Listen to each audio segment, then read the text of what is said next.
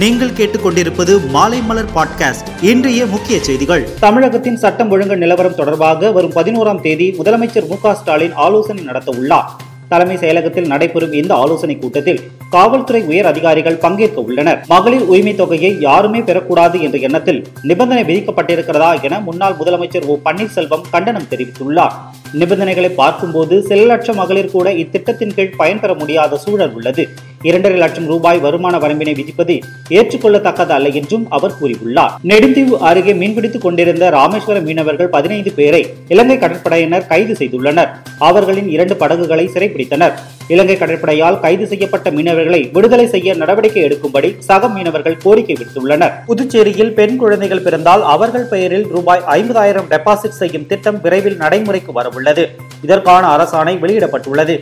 பதினேழு மூன்று இரண்டாயிரத்தி இருபத்தி மூன்றுக்கு பிறகு பிறந்த குழந்தைகள் இந்த திட்டத்தின் மூலம் பயனடைவார்கள். வட மாநிலங்களில் கடந்த சில தினங்களாக பலத்த மழை பெய்து வருகிறது. டெல்லி ஹரியானா இமாச்சல பிரதேசம் உத்தரகாண்ட் ராஜஸ்தான் பஞ்சாப் மற்றும் ஜம்மு காஷ்மீர் உள்ளிட்ட மாநிலங்களில் கனமழை முதல் மிக கனமழை வரை பெய்யும் என கணிக்கப்பட்டுள்ளது. தலைநகர் டெல்லியின் பல்வேறு பகுதிகளில் பெய்த மழையால் சாலைகள் வெள்ளக்காடாக காட்சியளிக்கின்றன. இதனால் போக்குவரத்து பாதிக்கப்பட்டுள்ளது.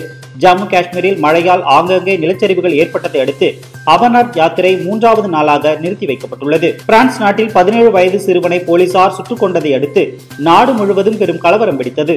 தற்போது அமைதி திரும்பும் நிலையில் இந்த கலவரங்கள் போல் பிரிட்டன் மற்றும் பிற ஐரோப்பிய நாடுகளிலும் நடக்கலாம் என முன்னாள் அதிபர் ஹாலண்டே எச்சரித்துள்ளார். கனடா ஓபன் பேட்மிண்டன் தொடரில் இந்திய இளம் வீரர் லக்ஷயா சென் அபாரமாக ஆட்டத்தை வெளிப்படுத்தி இறுதி சுற்றுக்கு முன்னேறியுள்ளார். இன்று நடைபெற்ற அரையிறுதி ஆட்டத்தில் ஜப்பான் வீரர் கெண்டட் நிஜாமோவுடன் மோதிய லக்ஷயா சென் இருபத்தி ஒன்றுக்கு பதினேழு இருபத்தி ஒன்றுக்கு பதினான்கு என்ற நேர்செட்களில் வெற்றி பெற்று அசத்தினார். மேலும் செய்திகளுக்கு மாலை மலர் பாட்காஸ்டை கேளுங்கள்.